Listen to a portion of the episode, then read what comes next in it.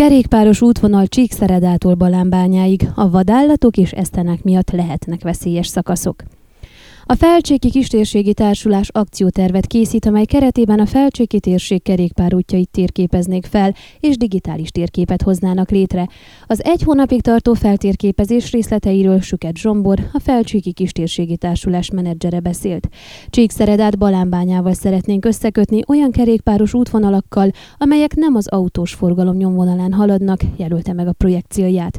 Mint mondta, ennek érdekében a lakosság által ismert és kerékpárral használható útvonal útvonalak megjelölését kérik.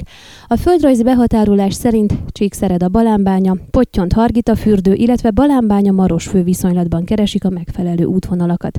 Az úthálózat feltérképezésébe beletartoznak a községi, erdei és mezei utak egyaránt. A Gaia GPS telefonos applikáció segítségével elég csak végigmennünk egy lehetséges útszakaszon, hiszen koordináták alapján behatárolódik az adott rész.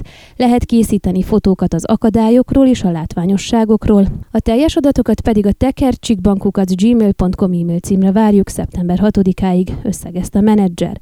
A kezdeményezők nyereményekkel is igyekeznek minél több civilt bevonni a projektbe. Rövidebb 5-20 km közötti szakaszokból legalább 5 szükséges, a sorsoláson a nyeremény pedig egy hegyi kerékpár.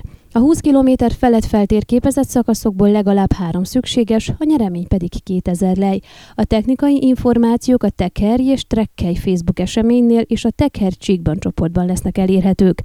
Borboly Csaba Hargita megye tanácsának elnöke a felhívás kapcsán elmondta, európai normák szerint, ahol naponta 2000 egységnyi autónál kevesebb közlekedik, azok az útvonalak kerékpározhatók, így minden lehetséges útszakaszra szükség van.